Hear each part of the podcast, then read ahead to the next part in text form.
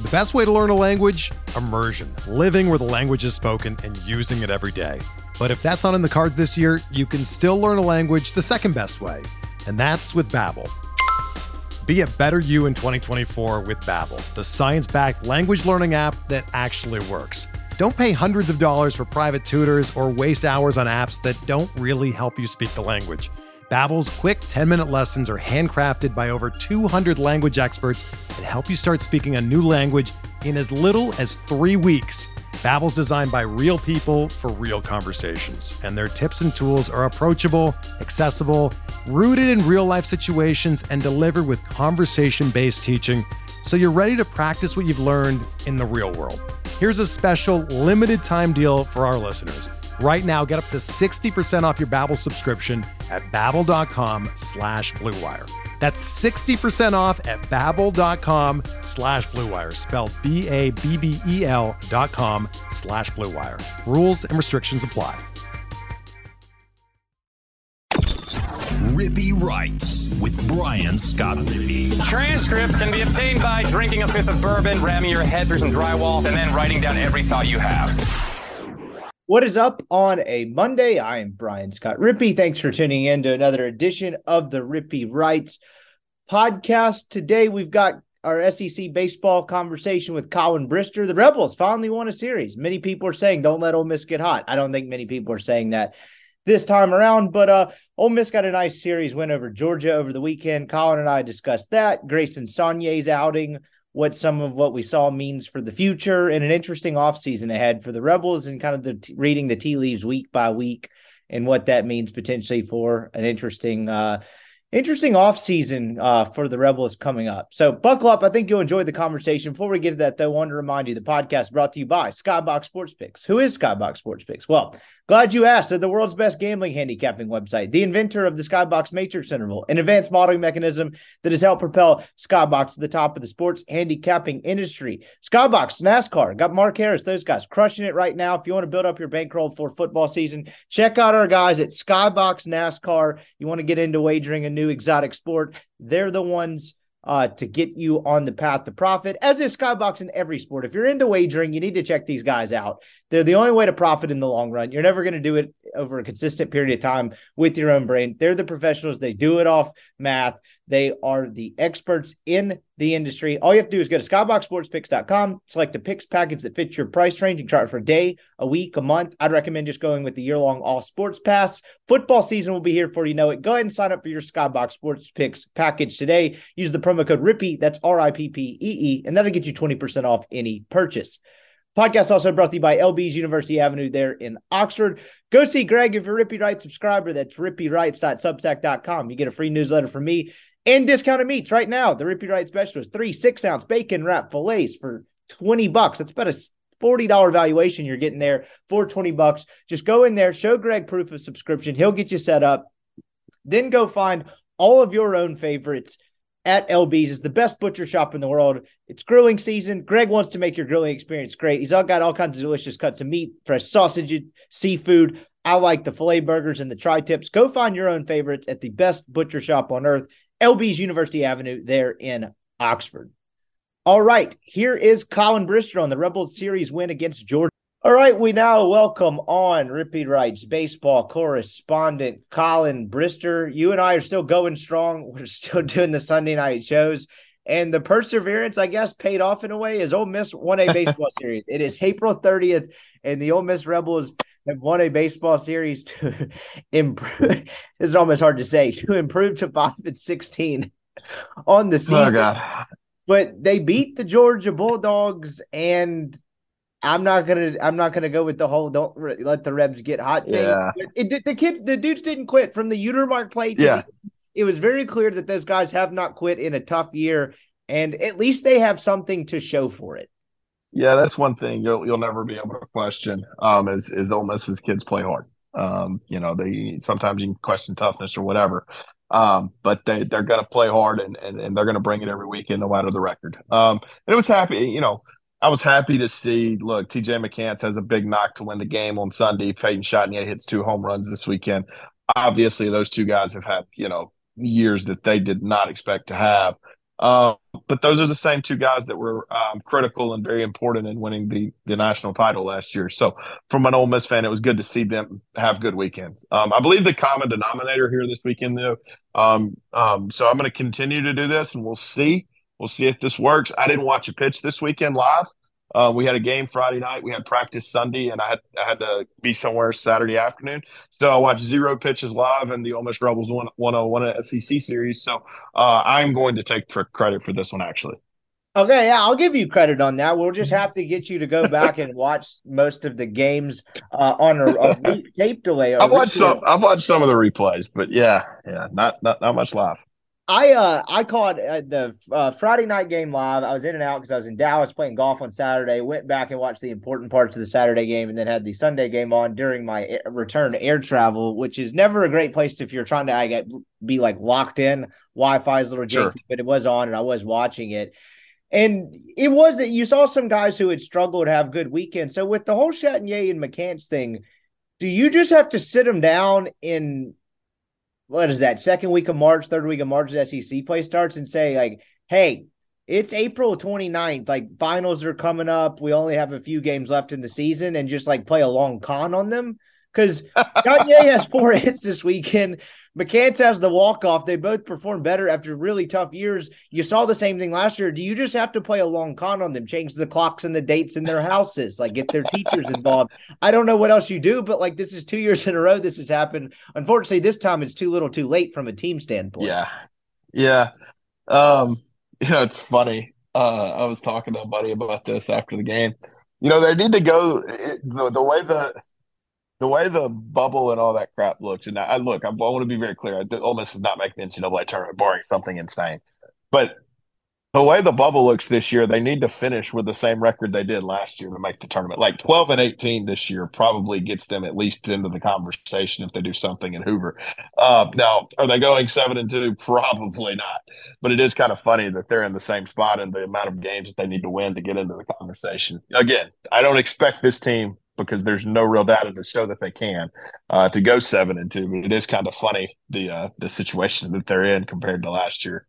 Yeah, it really is. And I'm glad you brought that up because, again, not to dive down into the what they had to do to make the N C double A tournament conversation for the, you know, nth consecutive week after we keep saying we're not going to discuss it. But it is kind of interesting that I, my takeaway from this weekend was good for them. They seemed to play pretty yeah. decent baseball. They had a tough day on Saturday, but it's crazy how this whole thing works out where they enter this weekend at, what is this, three and fifteen? They were three and fifteen, yeah. And you're thinking, man, what a disaster, disastrous season.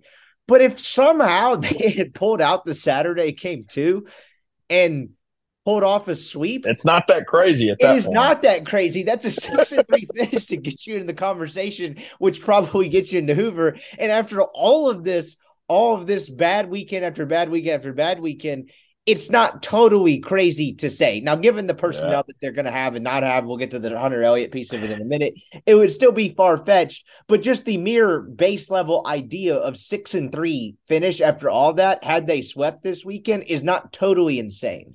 The issue is, and I'm I'm looking at it now, um, their issue is going to be that they, well, their R P I is not good. And again, we're going to be putting the cart way before us. The R P I is sixty-five, which is way out of the league.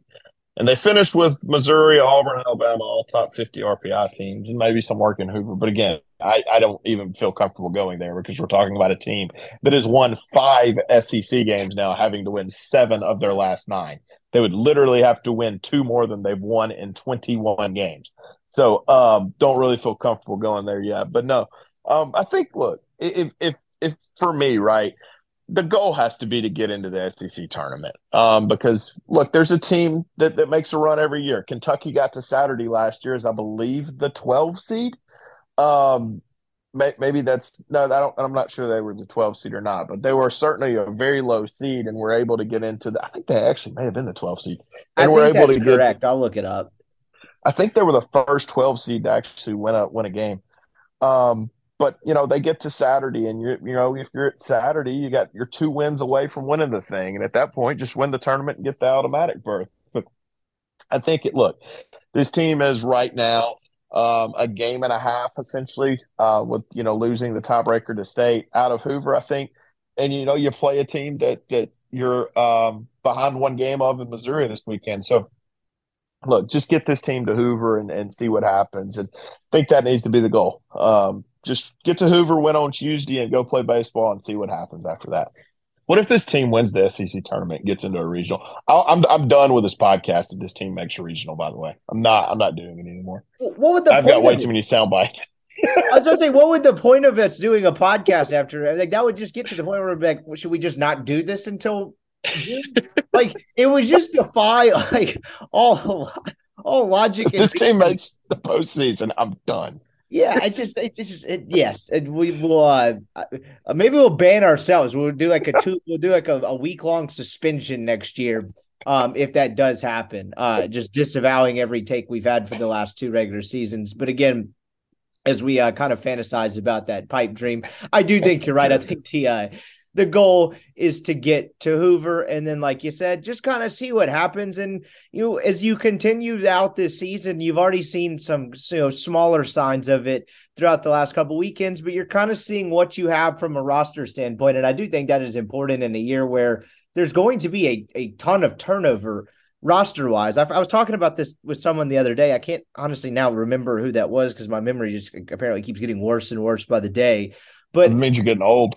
Yeah, it does, which is not not great to not great to hear. I feel like I should still be remembering stuff at twenty-eight, but maybe maybe this is where it starts. Well, and it, it was all I long. Turned thirty in three weeks, so I, I get to have that excuse at least. Oh man, the big three oh.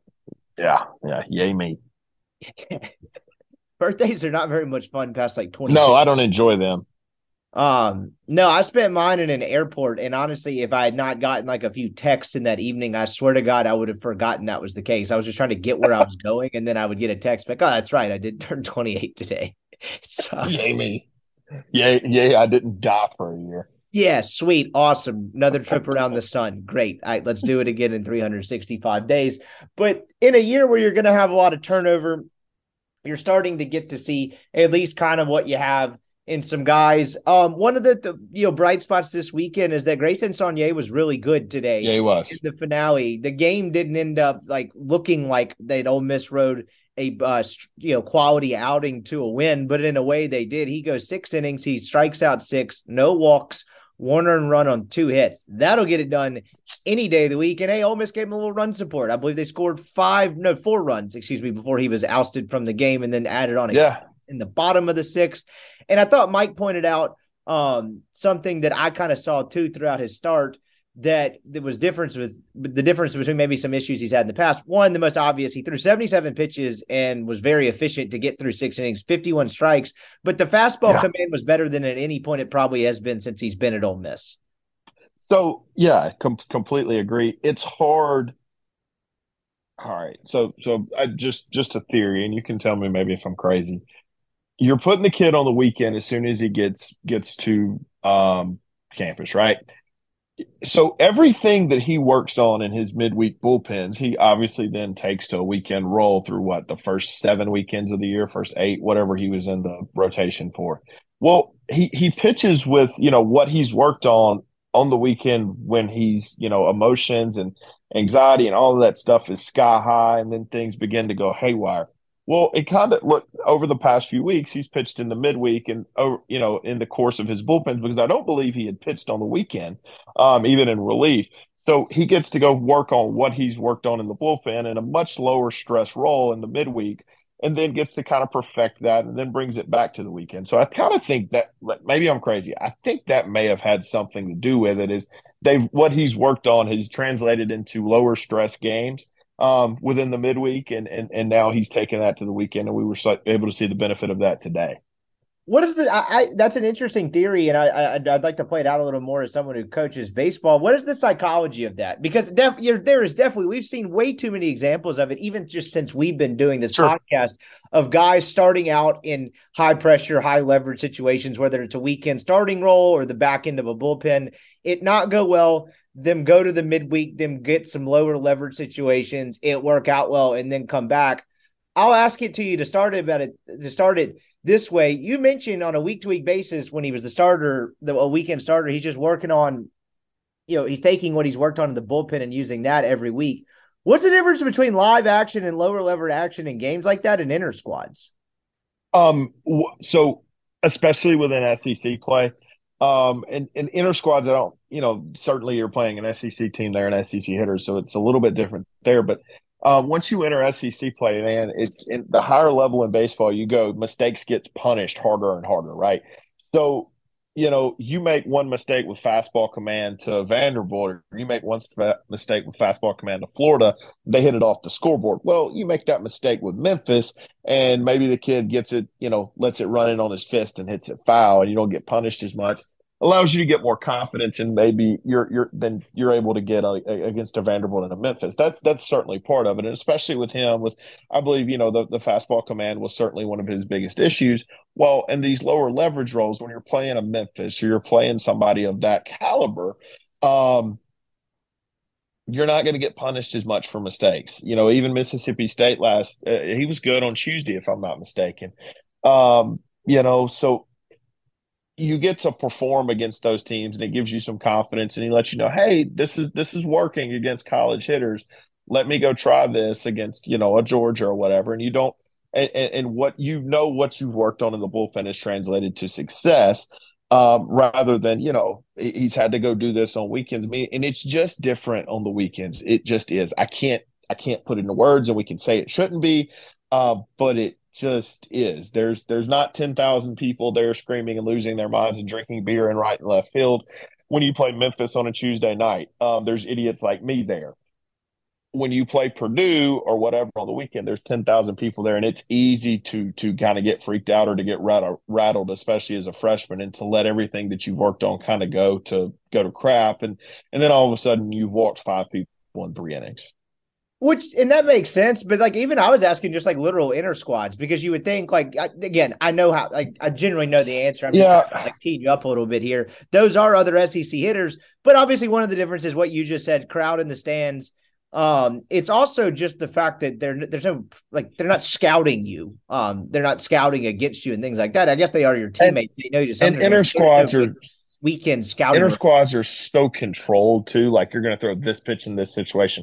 I watched one inner squad, and I can't remember if I think it was Rollison, where they made the kid. I'm pretty sure this this, this is exactly what happened. They made the kid not be able to throw his fat or throw his curveball. He could only throw fastballs and changeups um, because they wanted him to be able to get outs with the changeups.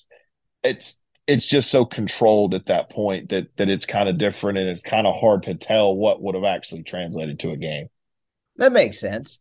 And so the lower leverage aspect of that, like, do you think when they come back, because now we're starting to see, and I, this is what I kind of wanted to spin it forward into, is he was actually pretty good against Mississippi State. He was pretty efficient. He didn't sure. really go as long. And maybe some of that was just the intention of, hey, he's going to have to start Uh, this weekend. You really w- rarely see the old Tuesday start, Sunday start uh, very often as well. But point being, he was pretty efficient against, against Mississippi State. Is most of that when you go back from the midweek just a sheer confidence thing? Like you imagine if you're standing yeah. out there on the mound, there's still people out there in the midweek. It's not ten thousand people.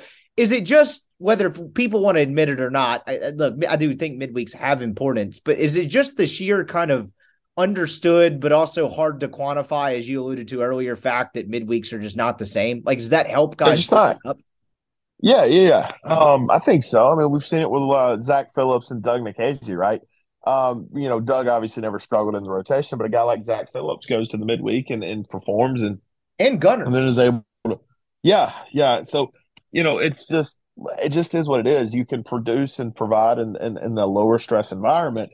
Um, Then you begin to get some confidence, and, and and you come back to the weekend and you do those same things. Then obviously, you know, you're probably not going to have the exact same results. There'll probably still be a little bit more adversity on the weekends. But, you know, the, the biggest thing for me is I think like a guy like Saunier is he was able to see what he's working on and what he's trying to get better worked.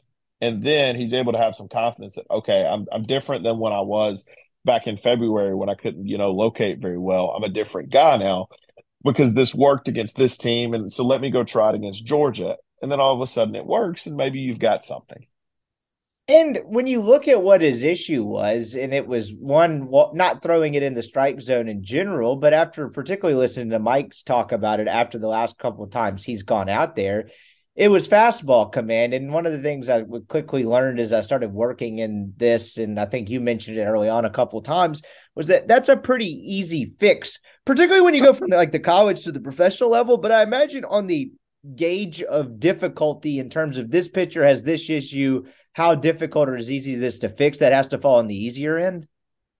Yeah. Um, yeah, it does. Now, now some of it is like you, if they can't throw strikes at all, you're kind of screwed. But in the yeah. in that realm, if they can't throw strikes at all, they're not going to be in college baseball for the more than likely. Um, but yeah, no, if, if you've got a guy that's consistently around the zone, it's it's somewhat of an easy fix. Here's some of the issue, and I don't want to get off on a tangent.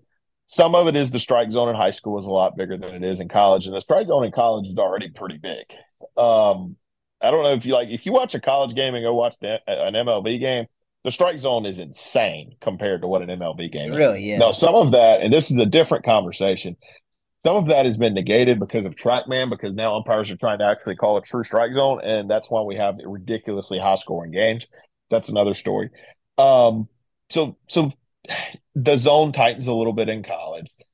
And another thing, and this is maybe just a theory for me, this has really nothing to do with Saunier at all, but a lot of guys in high school, because I see it, are just able to throw really hard and throw up by guys and not not have to pitch. And, and you know, we're just worried about velocity now with some guys.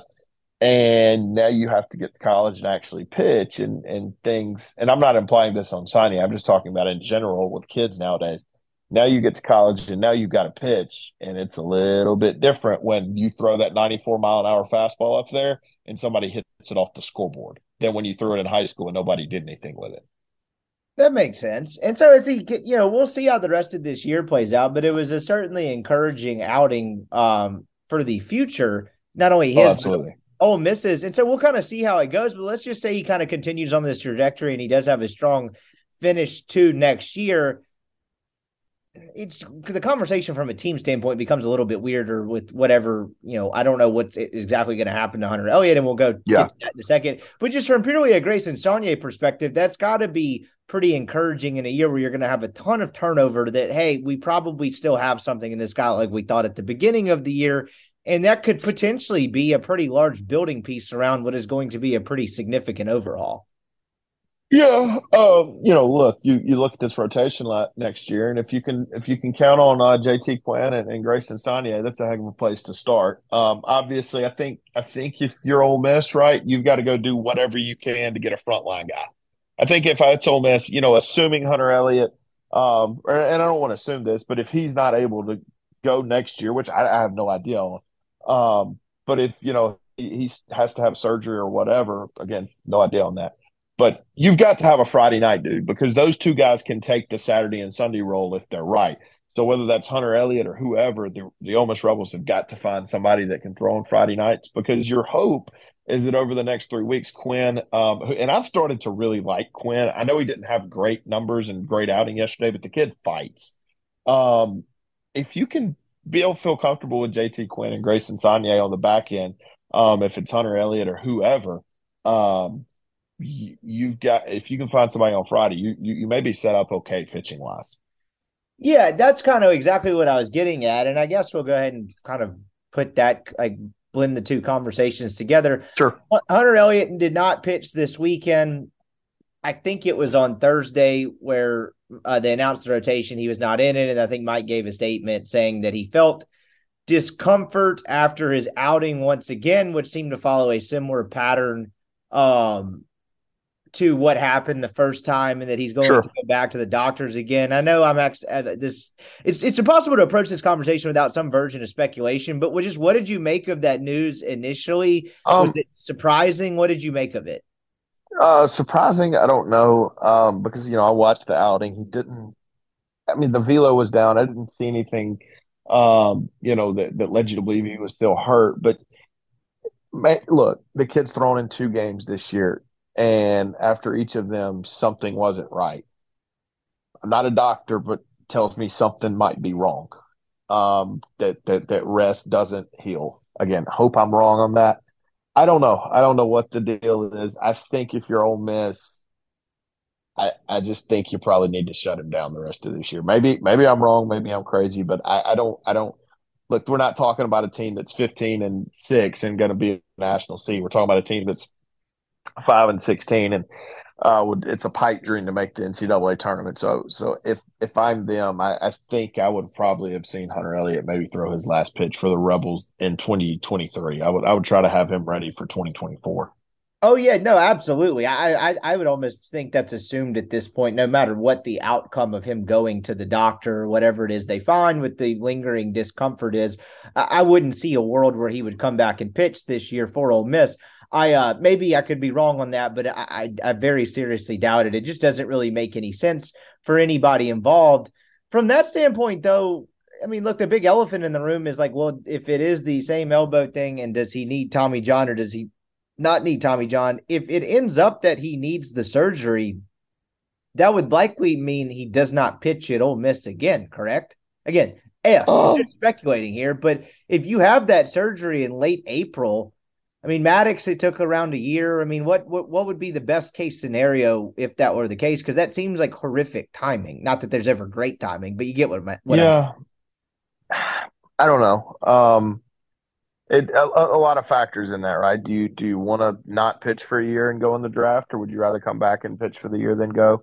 Um, I I don't know how, what that would look like. Um, obviously, certainly hope that's not the case, and I've not heard anything regarding that. But um, I, I framed that yeah. the wrong way. You're exactly right. Sorry, let me back up for a second.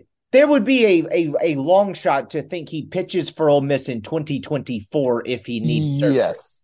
Okay. Yes, I I think that would probably be fair, especially um, when you consider the timing of the surgery. Um, yeah, I think that's probably fair. If if if it is needed, I don't necessarily see him pitching um, next year. So um, again, obviously, I hope that's not the case. Um, but I would like to, and obviously, they don't have to tell us, and and I get all of that. I would like to know what the injury is, if if there is an injury. I would like to I like give me some medical terminology. Um, I, you know, without that, I don't know. Are we talking about, you know, the forearm? Are we talking about the shoulder? Like, what are, what are we talking about when we say discomfort? Um, so I, you know, I, I don't know enough to, to have a decision or, or decision is not the right word. I don't know enough to be able to form an opinion on, on what's going on or what's wrong. And certainly I'm no doctor from, from that realm, but, um, you know, it would, it, once we find out more regarding the discomfort, that will probably give us a little bit more of a better idea. Well, just putting the putting the tea leaves together, and I'm just going off of what Chase was able to report on the message board and going off of his story. You know, his I believe his first uh, absence from the team was officially dubbed a U C L sprain in his left elbow. Okay. And okay. Mike's quote was, Hunter still felt discomfort after his start on Saturday. So again, you know, you're having to infer a little bit there, but that would lead me to believe that it is the U C L and the U C L sprain and the elbow, right? I mean, that, okay. that seems like a safe yeah. thing. Yeah, that seems like a yeah safe, safe thing. And so, things. and I originally framed what I asked you the wrong way. The and, and I'm glad you pointed it out to that degree. Like, that would make him pitching next year in any capacity highly unlikely. So that would, one, dr- drastically change how you view this offseason and how you view the transfer portal, of course. From Elliott's standpoint, what would you do in that situation? Let's just play the hypothetical out. If that is the case and he does have to miss a year, again, just to make it crystal clear, just a big if, we're just guessing here. What would you do from a draft standpoint? Because that twenty twenty-four year is technically your draft year, but if you miss it, like, how does the leverage work? He's uh, not really affected by COVID. What would you do? So, all right. From him, you know, you're through the twenty-two year. That's your freshman year. You technically can't redshirt this year, I don't think, because you threw in a game too late in the season. Probably you get a medical, um, and then next year, obviously, you would get a medical. Um, I mean, if I'm him, I, I think I come back um, because you still have a year maybe, of leverage because of the medical. Yeah, I think I probably come back and and show that that hey, I'm good, because people are going to ask. I mean, we're talking about a guy now. That was, you know, he was really, really good, but he was only eighty-nine, ninety-one. I think there's more velo in there. Um, so you're you're being drafted basically off that freshman year, right? With a with with a with a surgery involved. So if I'm him, I would think that for the twenty twenty-five season he would come back. Now I don't know that. I have no knowledge of any of this. Uh, but I, I would think if it were me, and if it was, you know, that that's what I would think I'd do, is I'd want to show scouts, hey, I'm good and I can pitch at ninety, ninety-two with this um, electric slider that I have and this really good wiffle ball changeup I have. Um, so that that would kind of be my mindset, um, you know, if, if unfortunately he did have to have surgery. I would probably lean that way too, just to guess. Again, I don't know the kid. I don't know. And I guess, I mean, yeah. how much of that do you think would depend on what they hear from the professional side of things? Like, yeah, I mean, certainly. To that. Yeah, certainly, you know, scouts and whatnot will be able to give opinions on, hey, this is where you're going to go. But, um, you know, so so certainly, you know, what whatever they say would, would factor into it for sure, I would think. And so that's that's another p- piece of it. And so there's so many moving parts heading to what is sure to be, you know, as bad as the season has been for Ole Miss so far, despite kind of the silver lining this weekend, yeah. um, is going to be a very, very fascinating offseason um, in a number of different ways. The last thing on the Elliott piece of it, obviously, he, I mean, we just outlined what happened. He feels discomfort again. Like, do you think there's it, like would just again, I'm asking you to kind of guess. We don't know exactly what the medical information is, but like if he shut down for a longer period of time than the eight weeks or whatever it was that he was shut down the first time, is there reason to believe that could come back different? Like, like that could be that could have a different effect and surgery would need to be avoided. You know, does that make any sense at all? Like, I, I'm just curious why they went with the eight weeks and then brought him back. And then the same thing happened. Like, would, would more time off allow it to heal more? I, I don't know. Yeah. Yeah, that's the that's the thing is, you know, from my point of view and, you know, from thirty thousand feet is obviously I'm not around them every day. But, um, you know, if if the doctors here, here's my thing. Right. I believe if a doctor looked at his arm and said, hey, he needs to have surgery, he would have had surgery. I agree. Because because here, here's my thing. We're not talking about a kid that, that was going to be drafted after this year. We're talking about a kid that's going to be drafted in two years. So if the doctors looked at his arm and said, hey, need to have surgery on that, I think they'd have gone ahead and done it. Um, could something have possibly happened on the Saturday against L S U where now they look at it and it's different? I don't know. Um, but I don't believe that the, the guy in the Ole Miss dugout and, um, you know, the, the medical staff there don't operate in the kid's best interest. Uh, they're they're going to do what's right by the kid, um, as far as my knowledge. So I, I believe if, if this was a thing where he needed to have already had the surgery, he would have had it. And if he does need to have the surgery, he will have it. Um, so that leads me to believe that he didn't need to have the surgery. And hopefully the case is that he still doesn't and that just some more rest and more time will be able to heal that. Um, because, you, you know, look, you look at last year with, with Hunter, um, he threw more than he probably ever had in his life. I mean, he was a weekend starter in the S E C. He pitched to June twentieth, he pitched on June twenty-sixth in a national title game and then went and pitched for Team U S A, if I'm not mistaken. Maybe the kid just needs a good bit of time off. And and I think that's more poss- you know, more possible than people want to realize is because everybody's talking about surgery and whatnot.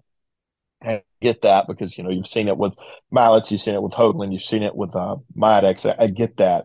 But but I, I truly do believe if, if they needed to have the surgery, uh, that it would have been done by now. Again, no real insight on that. That just kind of, you know, from, from the way Ole Miss has handled things before, I believe that that would be the case if he, if he did, in fact, have, would have needed it eight weeks ago.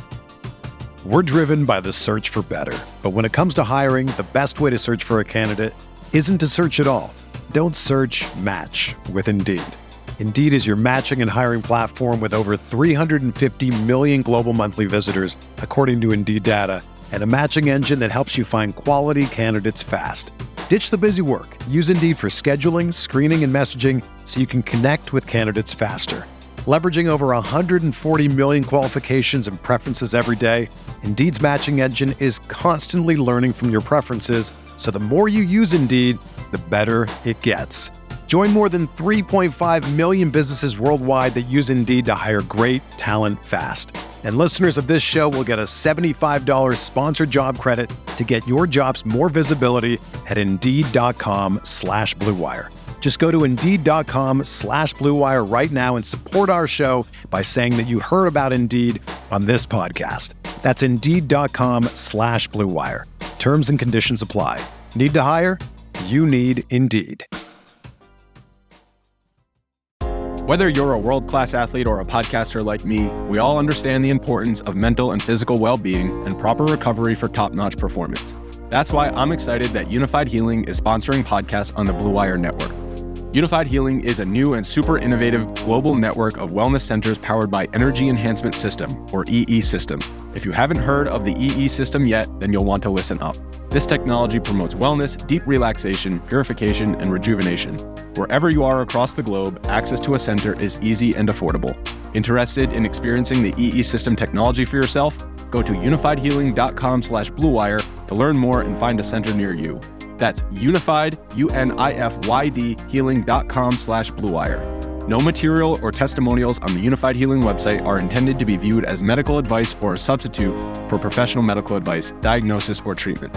Always seek the advice of your physician or other qualified healthcare provider with any questions you may have regarding a medical condition or treatment and before undertaking a new healthcare regimen, including E E System. Yeah. All right, that's Colin Brister playing doctor. Please take those completely to heart. No, I think that's a good and thorough explanation of it. I, I agree. It's a complicated situation. It's just kind of, you know, I don't know. There's only some select amount of people who know for sure. Right. But that's a, to to bring back to what you said at the top, that is ultimately what I default to as well. If he needed surgery and this was some sort of last ditch, last ditch attempt to avoid it, I think he probably would have just gone ahead and had the surgery. It would have just made yeah. more sense for everyone involved, particularly his personal future long-term. So who knows, hoping for the best for him for from a personal standpoint, and hopefully all of that's avoided and he's able to I have a healthy. I have a hypothetical question. Not hypothetical. Sure. I have a question that I want to talk about, and I I don't know the answer, and I, I'm going to see if you do. Uh, we talk about in our, our uh, transfer portal and whatnot and, and what this team needs to add. I think it's it's probably time to discuss this. What is Ole Miss's N I L situation, and can they get good baseball players with what they have N I L-wise? Um, because there are teams throughout this league, I can tell you, that are investing N I L-wise in baseball. Um, so what do you, do you know anything of, of where Ole Miss kind of stands in that world? Not a clue. I'll be completely honest okay. with you. I really don't. Okay. Um, Someone asked me that today, and, and I, I said the same thing. I don't know. I may try to find out, because I think in the reality of the world is that, that Ole Miss is going to have to be uh, someone invested in that if they're going to get good baseball players. Yes, I, I agree. I mean, I think this is a totally fair conversation. I think it's something you'll probably start hearing more murmurs of as the season near, nears its merciful end for Ole Miss. Because that's what this offseason is going to be about. It's going to be about roster construction and how do you make sure something like this does not happen again next year, in a year where you're already going to lose. You're going to enter a little bit of a dip in the talent cycle. You're going to lose a lot of the returning production that you had from the previous two teams. And this is kind of a whole different world that we operate in now. I say we, just all of us that are around college baseball, follow college baseball, and of course the teams within it and the players within it and coaches within it as well. But I'll I'll put it to you this way. Obviously, L S U was kind of the poster child of how you build a team with N I L, right? Sure. Who, who are the other ones you heard about? Florida? Um, yeah, Florida well, somewhat. Look at them. They go and get Hurston Waldrop. They go and get a couple other pieces, and they're they're doing pretty well on a team that you didn't really know how good they'd be. Um, trying to think. I mean, um, Vanderbilt wasn't Arkan- really one of them because they're still Vanderbilt. Arkansas is a Yeah, Arkansas is a little invested. Um, Florida, Florida's certainly invested. Um, South Carolina, I believe, is a little bit invested. Um, How many of those teams are having bad years? Yeah, that's yeah, that's a really good point. Ole Miss got to get invested, and, and I'm not saying they're not. I'm just saying that um, if they want to get good players, and they're going to need some good players, they've they've got to uh, they've got to be invested uh, from baseball and N I L standpoint, especially when you factor in the uh, the scholarship issues that they have.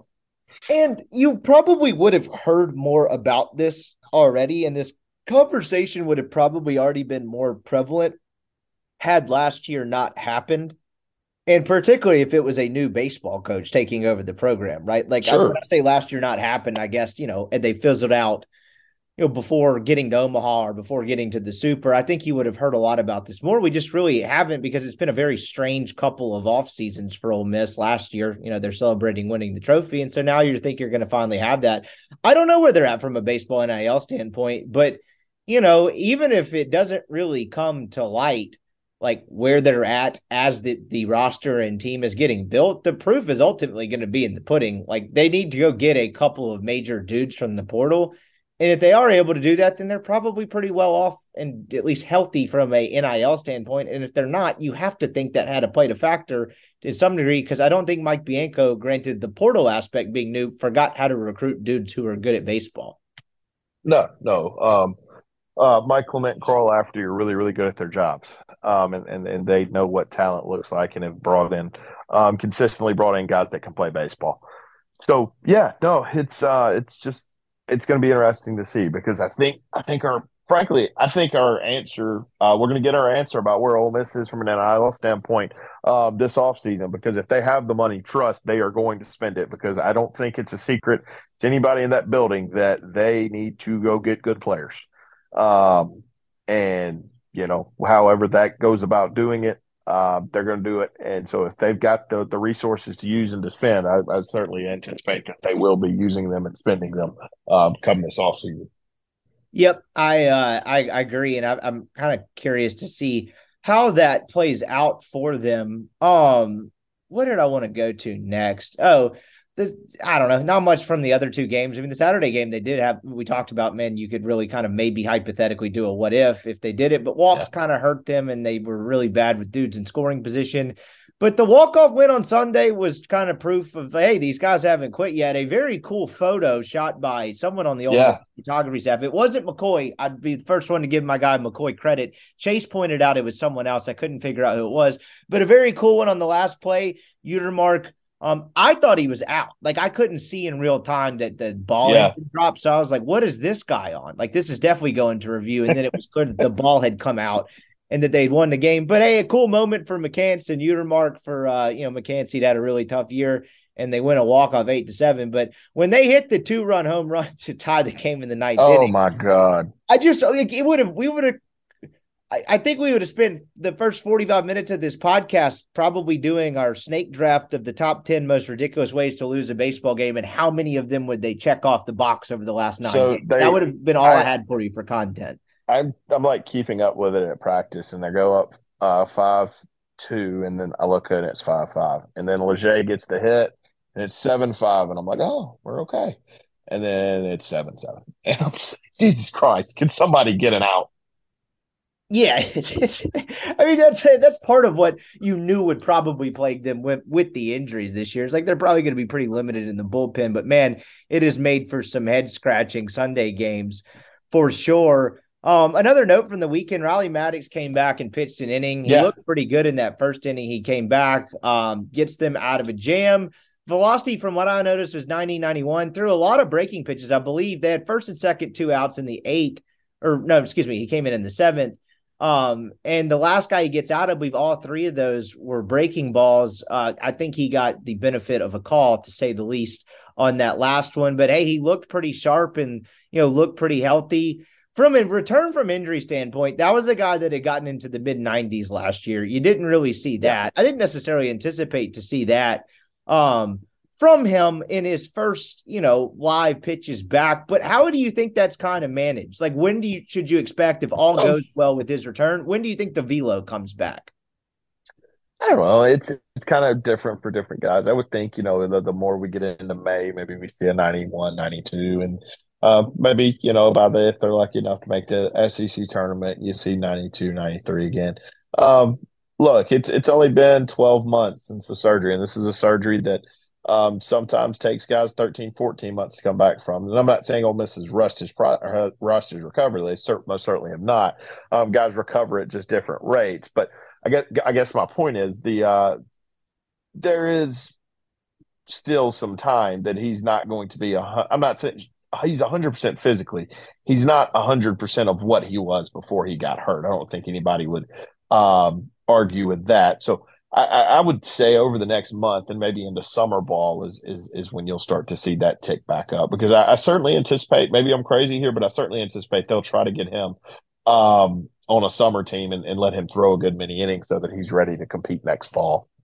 I would think so too. Is some of that just like having, like easing the guy into having the confidence to go back and just let it go again? Yeah, some of it's that, and, and some of it is, man, the last time you threw a pitch on a, you know, on a mound is, is you had to take a year off. Yeah. Um, you know, and, and some of it is just, you know, it's kind of the same way with, with A C Ls, right? um, the first time you, you cut after you tore your A C L, you're you're kind of nervous and you're kind of, you know, uh, hesitant and kind of cautious to be able to do that. So some of it's that, and some of it is, look, I mean, I see this with, with, with our guys, and, and obviously I coach, you know, in high school baseball, but here's some of it. Um, you know, we, we have guys in March that, that are throwing eighty, eighty-one miles an hour that are now throwing eighty-four, eighty-five, eighty-six, because the more you throw, the more confident you are in your mechanics, right? And the more confident you are in your mechanics, the harder you're willing to throw, because your body tells you, hey, I'm going to be lined up and everything's going to be at the home, at, right at home plate, um, because you have more confidence in yourself. You're not trying to guide the baseball. So some of it is just going to be a time element. Where do you weigh in? So I saw uh, I, I, this actually came across while I was on the plane today on my Twitter feed. Uh, Jay Powell, former uh, major league pitcher, pitched at Mississippi State. He was actually the high yeah. school baseball coach at uh, J A while I was there. Nice guy. Um, hell, I don't know. At some point this summer, I may ask him to, to expand on his thoughts on this. But he kind of, and he's obviously, I would imagine, a little bit of an older school guy given the era that he played in um, and where he is now. But he was quote tweeting something, and like Kendall Rogers had said something about the sheer number of injuries across major levels of baseball is eye opening. And he was, he kind of had a snarky response and said, nah, just throw it harder after three, th- spending three weeks in the Cape this summer. I see the problem. Kids have zero guidance in college. No one can, no one pitches, no one teaches pitch to contact. Most of them throw ninety-six but throws seventy-eight percent sliders, which I thought was interesting. Of course, like the no guidance is probably a little strong, but where do you stand on the whole velo these kids throw too hard issue? Um, all right. So I, I could go, I could go on for a while on this. Um, I believe that we have taken a, and, and it's going the other way now. Uh, but for so long, um, as coaches, we, we, we told kids, hey, it's okay to not throw hard. It's okay if you, you can locate your fastball, um, you can locate your, you know, seventy-eight, and then I'm talking about high, from a high school perspective, you can locate your little seventy-seven mile an hour fastball on the outside corner at the knees. Throwing hard doesn't matter. Throwing hard doesn't matter. No, throwing hard matters. Like it, it, it I promise you, you offer me a guy that throws eighty-five down the middle or seventy-five on the outside corner, I'm taking a guy that throws eighty-five um, in, in high school baseball, and, and you know that uh, it, the same uh, proportion of applies to college baseball. I'd rather have ninety-five down the middle than eighty-five on the corner um, because it's harder to hit. Now, we've gone too far in that realm, right? Like we've gone too far. Of, hey, hey, this guy can throw ninety-five now. Um, we've got to teach him how to pitch and not just throw hard. I, I think there is an element of that. Um, no, I think Jay has a really Jay Powell has a really good point. Um, you know. It, it, I, I was it on Twitter? Because I'd like to know exactly. I know you read it, but it kind of broke up on me. What what exactly? Yeah, yeah, it's did uh, he say? On Twitter. It's uh, at J Powell thirty-nine, and then he has a uh, follow up point, like the second part of the thread. I'll just read that part of it again to you. And again, this was not. Let me take. Uh, let me get Colin to take uh, Jay Powell to task uh, randomly on the podcast. He just he had it made me think about it some, and I know you have thoughts on it too. The second piece of it was pitching to miss barrels leads to high intensity, high pitch count innings. Low innings equals blowouts. It's the probably we might need to guy get our guy a comma uh, rep, but uh, you see a kid on Twitter repost making a hitter look stupid on a swing, but gives up five and two innings. We're importing importance on the wrong thing. I don't know if you followed that. Okay. All right. Um, so what I kind of think he is saying is that yes, you can you can kind of overwhelm guys at ninety-five, ninety-six. Um, And, and again, I'd have to go and read it, but you can kind of overwhelm guys at ninety-five, ninety-six and you throw a nasty slider. Um, but, you know, as a pitching coach, I'd rather have the guy roll over to second base on the second pitch. You know what I mean? Because you yes. you, you, you, lo- you located a fastball well. I, under, I understand that completely. Um, because here, you know, I'm, I'm kind of a nerd with this, but the more pitches that you throw, the more likely they are to, for, you know, you to hang a curveball or, or miss location very badly on, on a fastball and they hit it off the scoreboard. So there there is an element, yes, completely agree with him, that that, that we haven't taught kids to pitch to contact. Because, hey, you know, um, a ground ball to short on the second pitch is really good too. Now, where I'll tell you this, as and, and I'm just talking, this has really nothing to do with college baseball. Um, go watch a high school baseball game, and especially maybe at the lower levels, defenses aren't great. So as a coach, I need my guy to look, you know, most most guys in high school tell guys, hey, don't strike out, put the ball in play. Right. Okay? That's what they tell they, that's what they tell offenses. Well, what's the exact reciprocal of that from a pitching perspective? They don't want you to strike out because they want high school defenses to make plays, right? Yes. Well, if I'm pitching, I want to strike you out because I don't want my guys to have to make plays. So, yeah, we we have, as as, as coaches, decided that, hey, we need to be able to strike people out um, instead of getting ground balls to short and third. And that is where, because of that high school element, um, pitching coaches in college have to do a really, really good job of being able to say, hey, we don't we have guys that are going to make routine plays on a very, very consistent basis. You don't have to strike everybody out. Jay Powell is one thousand percent correct there. They've got to be able – you have to be able to get weak contact early in the count, because the longer you stay out there pitching in college baseball, the more likely you are to miss location with a ninety-three mile an hour fastball that ends up off the scoreboard. So, yeah, he's completely right. There has to be guidance. There has to be an ability to teach kids how to pitch to contact um, when they get to college, because in high school they are – it's, hey, strike people out. We need you to strike people out because we can't guarantee that routine plays are going to be made on a consistent basis, if that makes any sense. I'm sorry, I got a little long-winded there. No, it does. That was a great explanation, I thought. And again, this was just two straight series of tweets from a guy I like kind of sort of know that made me think. And I, I thought that you added some interesting points to it as well. The last thing on this, you mentioned, and I could kind of see this trend already, where you mentioned, you know, like it always used to be kind of pitch to contact. It doesn't matter if you throw hard, and now it's very much overemphasized. You're not teaching guys how to pitch. What do you think the, the uh, clearly it's just like a, any other thing in life. If you have one extreme and then you go to another extreme, it eventually probably simmers down somewhere in the middle. Sure. What does that middle look like to you? Like it, it's likely not just dudes throwing softer, but probably yeah. less of an emphasis on V. Like, what do you think that looks like as it kind of finds a happy medium? Um, I kind of think we're headed there in baseball um, now. Maybe I'm crazy, but when I watch the Major League Baseball game this year, because I, I do watch a good bit of M L B when I have the opportunity, I don't necessarily see guys like I watched the the Astros and the Phillies for a for a decent part of um, the first five innings today, and I watched the the uh, I can't remember the guy's name, but I watched the left-handed hitter, um, leadoff guy for the Phillies, first at bat of the game. Man, he's just fouling pitches off, just fouling pitches off. It didn't look like the tr- true three outcome that you know we yeah. had seen, and I kind of noticed that throughout baseball when I, when I watch it is it it's kind of reverting or getting away from. Hey, home run, walk, or strike out. Like it, it looks like. Which they like tried to do with the rules. Yeah.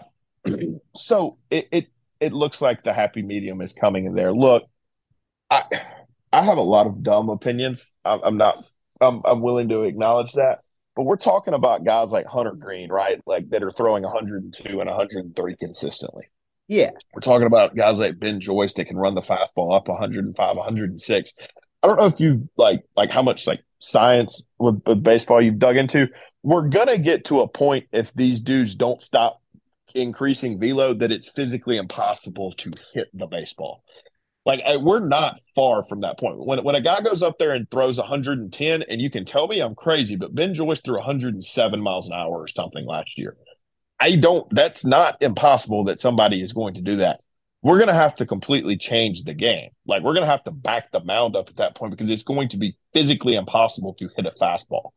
Um, I'm with you. I, that's something I thought about a lot because you think about it. I mean, what, six, seven, eight years ago, if a kid hit one hundred, it was like, oh, my God, like this will be on Sports yeah. Center. And now that doesn't really happen anymore. You're right. You got Hunter Green, and then you've got Ben Joyce. And I've thought about it a lot. I was like, well, how fast is too fast to where this doesn't become fair or safe to the hitters? Like one twelve, one fifteen? Yeah, like, I mean, there is an element of it's physically impossible. You know what I mean? Like, it does take time to relay to your brain, hey, that ball is in the hitting zone, and your brain to send messages to your fingers to swing that bat. And then you actually have to swing the bat at the ball. Like, I don't, we're not there yet, but if we these guys keep continue to throw as hard as they are, we might get to that point. And I'm not advocating backing the mound up right now, but I'm telling you, when somebody comes out there and throws one twelve, and again, don't call me crazy for that happening because I see a guy throw one oh seven right now. Um, and we talked, like you mentioned, one hundred was insane five years ago. I know. Um, we're talking about, like, having to change baseball at that point. Um, so I, I don't know. I don't know what the, the – I'm hopeful that there is a happy medium from a pitching standpoint of, hey, throwing really, really hard is cool. Um, but one, like, you know, we've got to be able to throw strikes on a consistent basis. Um, and like like Jay Powell said, get ground ball outs on second pitches instead of just being able to throw one hundred ten. Um, and I and I think we're probably headed there. I will say this. I think Major League Baseball is in as healthy of a place as it's been in a long, long time. I love the new version of Major League Baseball between the pitch clock and the uh, and the uh, no no shift. I mean, look, I'd had. Oh no, no, no! See, I'm I'm out on the shift. Uh, I need I need the shift back. So I, I, I had that's what I was about to say. I had varying thoughts on like whether that uh, was the right thing to do and if like shifting's fair or unfair. But the whole collection of the rules that put up put, whatever it was, whatever combination of all those rules that put out the product that they put out so far this year, I'm all in on. I've enjoyed it much, a lot more than I have in years past. Yeah, absolutely. I'll go there. I've watched a lot more Major League Baseball than I usually do, for sure. So have I. Uh, I don't know why that is, and I feel like I keep hearing like anecdotal stories of that too, so we can't be the only ones. But it is kind of crazy. I mean, even just five years ago, I covered Jordan Hicks versus uh, his first Major League save with the Cardinals. Yeah. It's a big deal because he had just gone straight from like single A to the bigs, and then two weeks later, he ended up getting hazed by Bud Norris, which I like witnessed firsthand, which was kind of bizarre. Um, oh, did you really? Yeah, he like kind of came up to him and like kind of five-starred him on the back as he was like giving his interview, and you could tell it was like kind of friendly, but like clearly this guy's ribbing him a little bit. And then a story came out when they're in like Minnesota. Yeah, too. I remember this.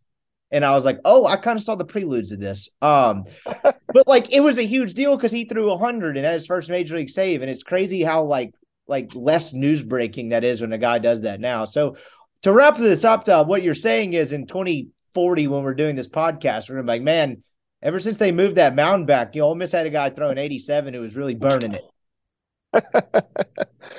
I mean, I, I will say this. I don't know what the like, – if we actually do see guys throwing one hundred, nine ten, I don't know what the other, like, solution will be, because we are going to get to a point where it is physically impossible to hit the baseball if guys are throwing one hundred eight, one hundred ten miles an hour. You know Every what I mean? Like if a pitching ninja, I think of that more and more because not only is the velocity, you have dudes moving the ball from one batter's box to another. Man, it looks we're throwing by the day. We're throwing ninety-eight mile an hour fastballs that start off the plate and end up on the inside corner. It, yes, I, I, I don't fair. know how. I'm more impressed with major league hitters than I've ever been. Oh, absolutely, how they do it. Yeah, like I, everybody. My favorite thing is like when the like casual baseball fan like is mad. Then somebody swung at a pitch in the dirt, and I'm like, well, that thing started at their belt. It went there in like two-tenths of a second. and, and I get it. Everybody's like, well, you can see the spin. No, no, no, no, you can't. Not in Major League Baseball. You can see it in high school some, uh, but you you don't have enough time to see spin. You just got to react and hope your hands are good enough. So, yeah, Major League hitters, absolutely more impressive to me than Major League hitters or uh, pitchers. It's it is crazy. And uh, last couple of things just to kind of clean this up. We'll look around the S E C and get out of here before I keep you up all night. Um, just from the weekend, uh, Ethan Leger, I think he's got seven hits yeah. in his last eight games. He's now turned into he's at two. He's hitting two ninety-nine in S E C play with a. Where is that? eight forty-nine O P S. And keep in mind, you he went hitless in his four co- first four conference games. So, it, again, I'm if, ands, or buts. But if you take those out, for the better part of the S E C play, this guy's been, a, what, a three twenty hitter with a nine hundred O P S. He's turned yeah. into a really solid addition for them. You know, he's a junior with another year. We talked about, like, you could probably count on one hand how many guys are back that are in the mix. Don't you kind of have to start looking at him differently? Yeah. Um Certainly, you know, he's proven to be a good defender. Uh, yeah, no, it's it's he, he's probably a worry there, right? Uh, that that maybe he gets drafted and whatnot and goes. Um, Ole Miss certainly needs that guy to return for sure. They need to be able to pencil him in at third base next year. Yeah, I just, you're right. I mean, there is a chance, like, does he get drafted and go on the year that he has leverage? And I just, he started off the year so poor. I don't think that was a conversation that any, entered anyone's mind, but he's certainly become an asset for Ole Miss. And so, you know, that's another one to keep an eye on in this kind of musical chairs offseason. But I just yeah. want to get that one in there.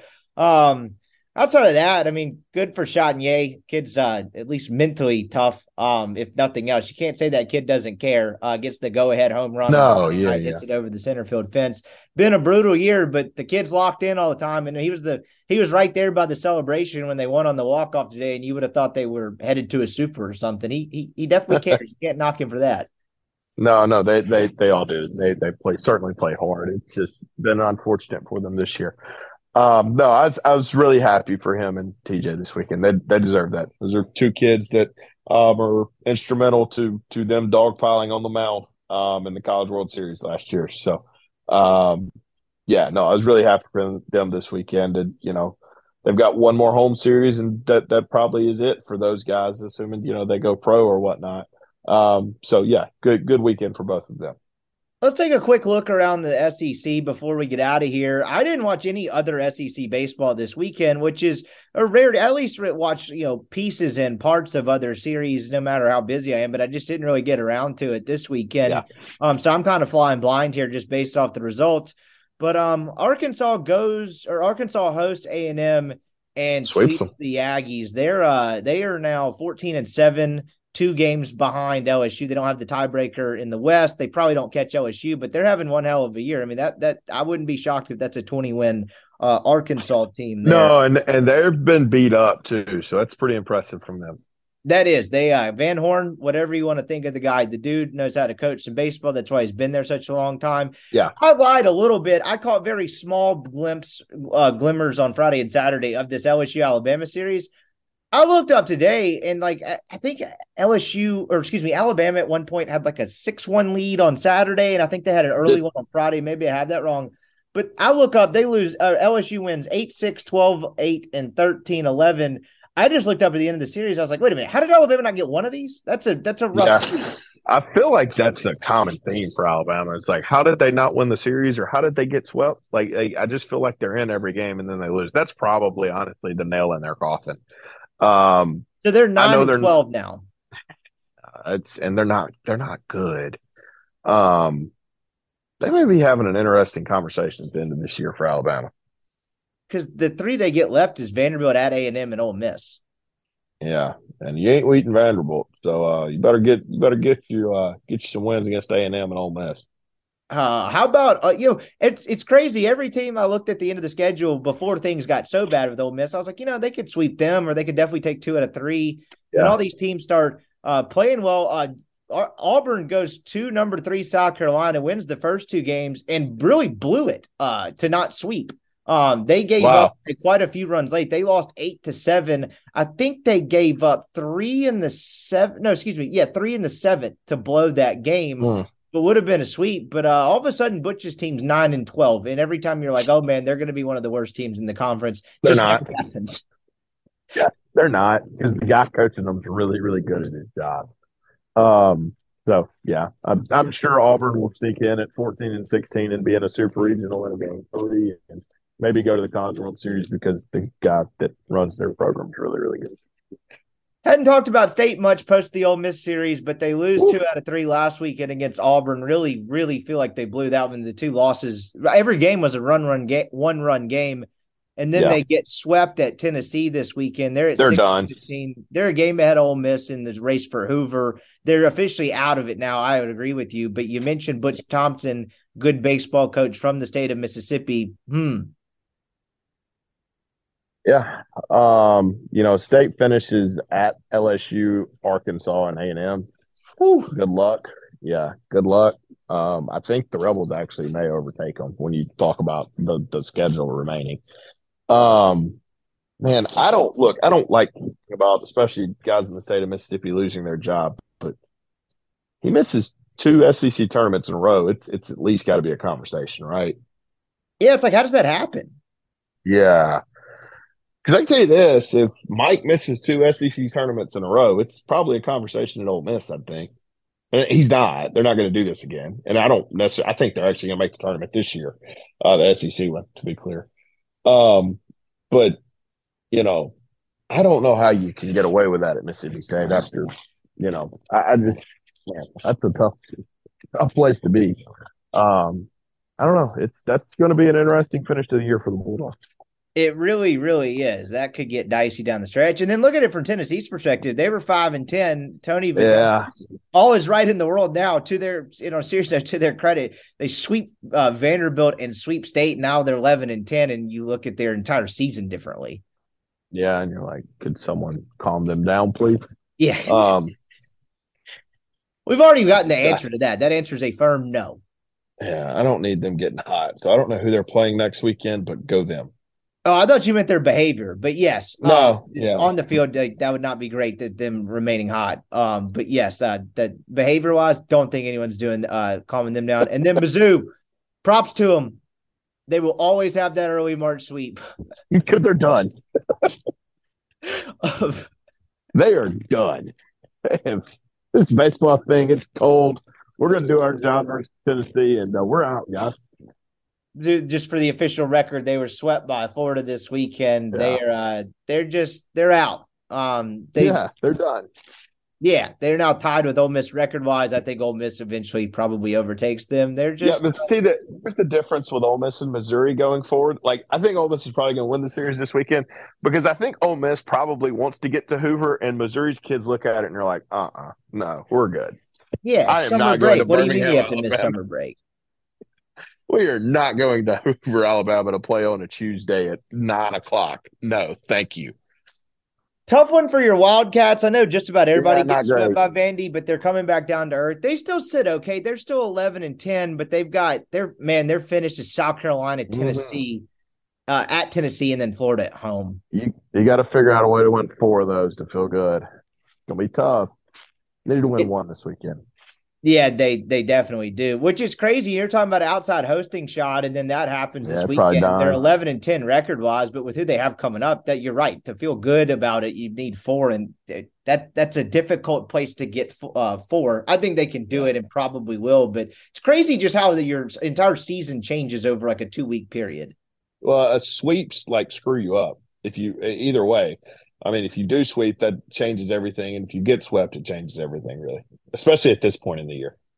Yeah, uh, no kidding. So um, that's going to do it for Around the S E C. He is Colin Brister. I appreciate Wait, wait, you had you had airport complaints. Oh, that's right. I felt bad about keeping you up this late, but I did have some I'm airport good. complaints. So um, you have one of the greatest never have I ever's at all, right? You're still not on, never taking a commercial flight, right? Never flown, never flown. Some people would say, wow, that's incredible. Have you never not done that? And other people are like, this is the smartest man alive. Never do it. It's a scam. Um, I'm headed to – I took M C to a Heather McMahon show in Fort Worth over the weekend, um, which is a good time. But I'm flying out Wednesday night, and my flight's supposed to leave at seven. There's storms in the D F W area, so it gets delayed all the way back until it doesn't really take off till like eleven thirty at night. But I have two main things. One is more just the interesting study of humanity, and two is the fact that our airline's a total scam. We'll start with the humanity side of it. For those flights like that, is basically what happens is, is there's four flights that leave Dallas every day to go to Memphis and four flights that leave Memphis and go to Dallas. And they're back and forth. Sure. Think of it like a bus going from station to station, back and forth. So sure. ninety-nine percent of the time, like when our like when my plane arrives in, in Memphis that I'm going to get on to go to Dallas, there's people coming off that have come from Dallas, just generally how yeah. it works. So I see people coming off the plane. Of course, I'm hoping they go as quickly as possible because Memphis is not a twenty-four hour airport, meaning that you cannot get air traffic. Con- they don't, I don't think they have twenty-four seven air traffic control. So we get notified that we have until like eleven thirty to get in the air or we're going to be stuck here overnight. And I'm just like, please, God, no. So please get off the plane. Well, one of the things I noticed when uh, this lady and her dog gets off the plane, and look, I'm not a big like, – you, you don't have to wear masks in an airport anymore. That's been a thing for a long time now. I'm not a big COVID shamer. COVID content is not my most favorite content of all time. If sure. you, you still see people wearing masks in an airport, I don't know what they have going on from an immune system perspective. So, like, whatever. If that's your thing, cool. I'm pretty open-minded about stuff like that. I'm not shaming that act. But I see a relatively young, presumably healthy lady.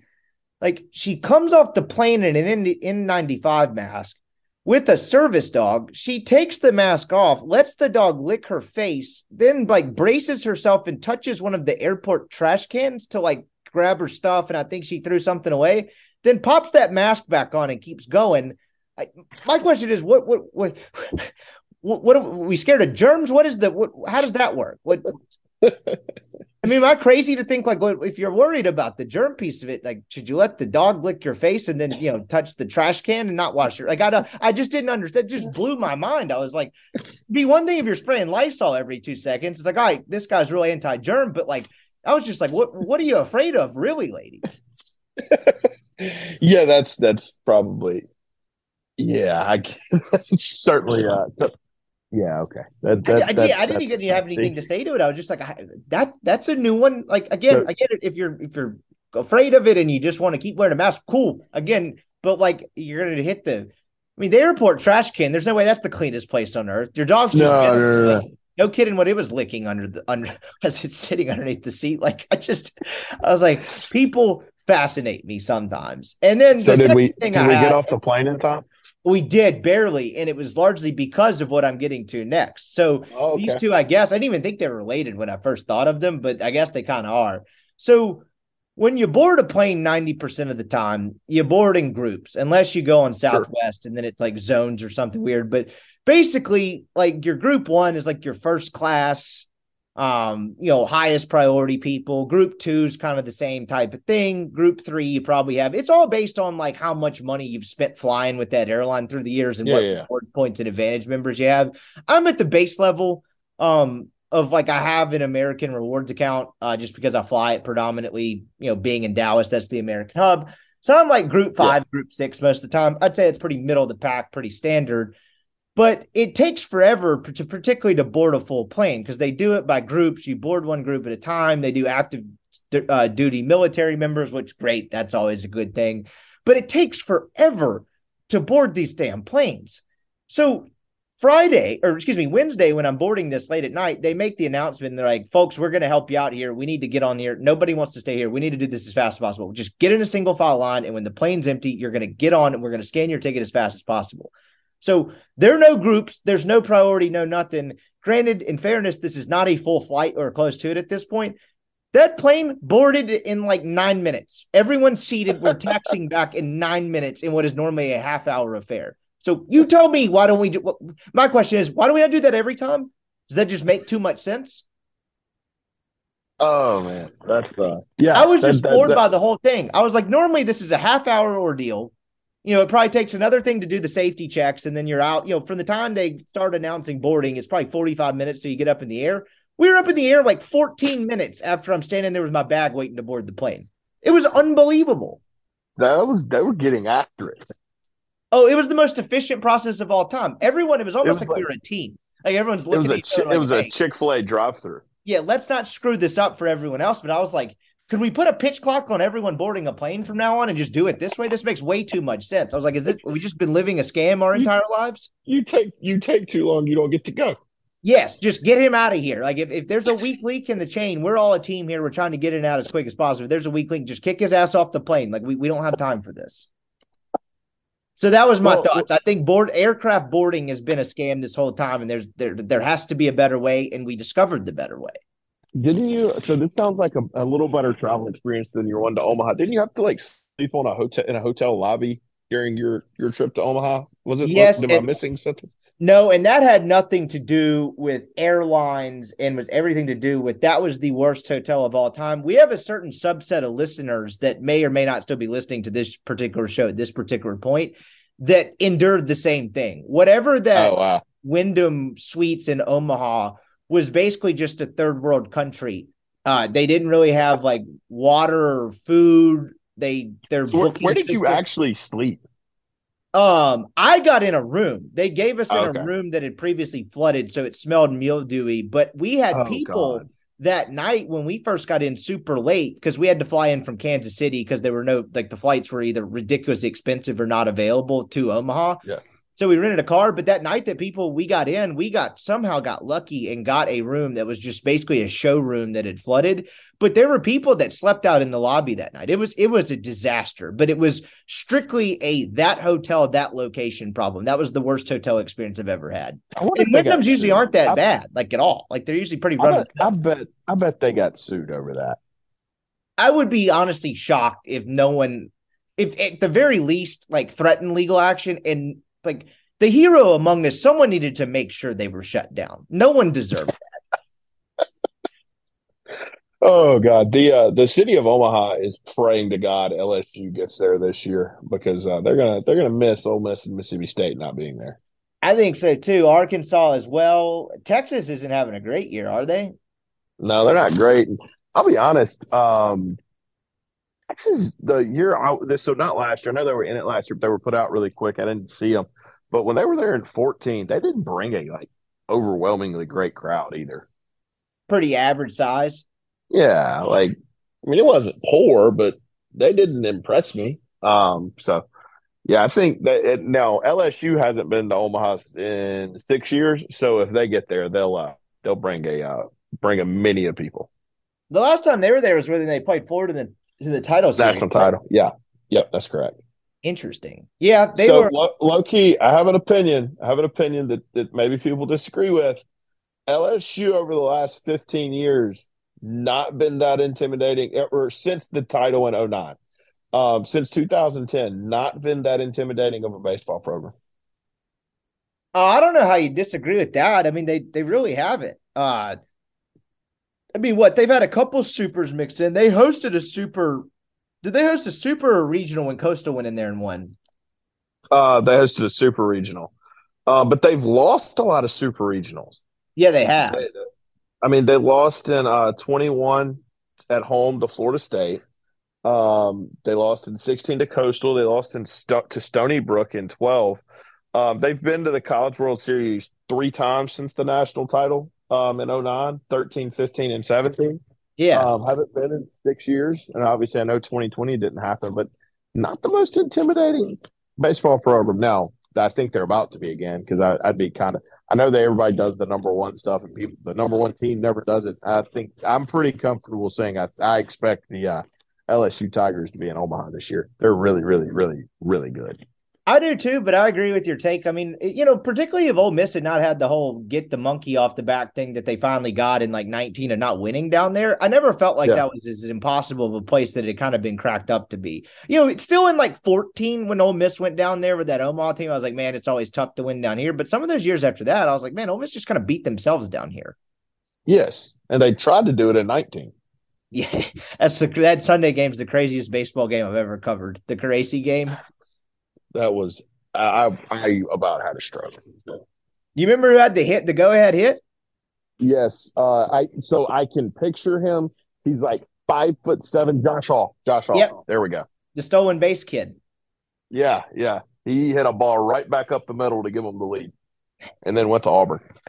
What a world that was! All right, dude. I appreciate the time. Thanks for staying up late with me. We'll holler at you next week. All right, my man. Sounds good. And that's going to do it for our show today. Thanks for listening. As always, really appreciate Colin's time. Got some football, some various stuff coming up for you this week. Thank you for listening to this podcast as always, and y'all have a wonderful start to your week. This is the story of the one. As a maintenance engineer, he hears things differently. To the untrained ear, everything on his shop floor might sound fine, but he can hear gears grinding or a belt slipping. So he steps in to fix the problem at hand before it gets out of hand. And he knows Granger's got the right product he needs to get the job done, which is music to his ears. Call, click Granger dot com, or just stop by. Granger, for the ones who get it done.